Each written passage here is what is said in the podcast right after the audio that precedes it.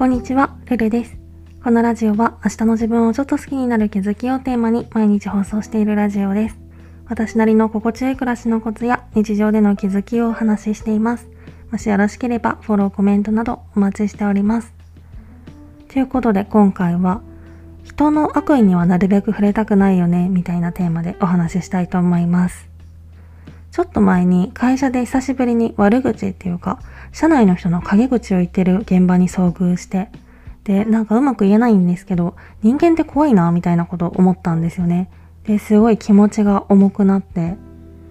でこれは別に私は性格がいいわけでもないし今回陰口を叩かれてたのって私もちょっと普段から嫌だなって思っているような人だったので陰口を言われてること自体に対してはざまあじゃないけど抱いていた違和感の答え合わせができたっていうかやっぱりみんなそう思ってたんだなみたいな感じでどこか安心感を覚える感覚とかがあったんですけどその陰口を言ってた人と言われていた人が私の目からはすごい仲が良さそうに映ってたのですごいそこで人間の闇の部分を見たっていうかそういう感覚になってちょっと怖くなったんですよね。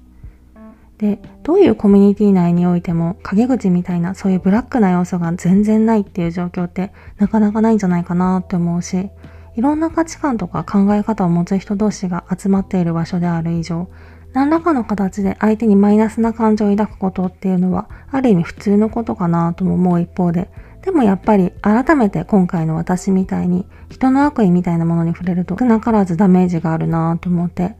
で、これって言ってしまえば本来使わなくていいエネルギーなはずなので、無駄な刺激を避けて自分の心を守るためにも、できるだけそういうことに関わらずに済むように、何らかの形で人の悪意に触れないための工夫みたいなのをしたいなと思いました。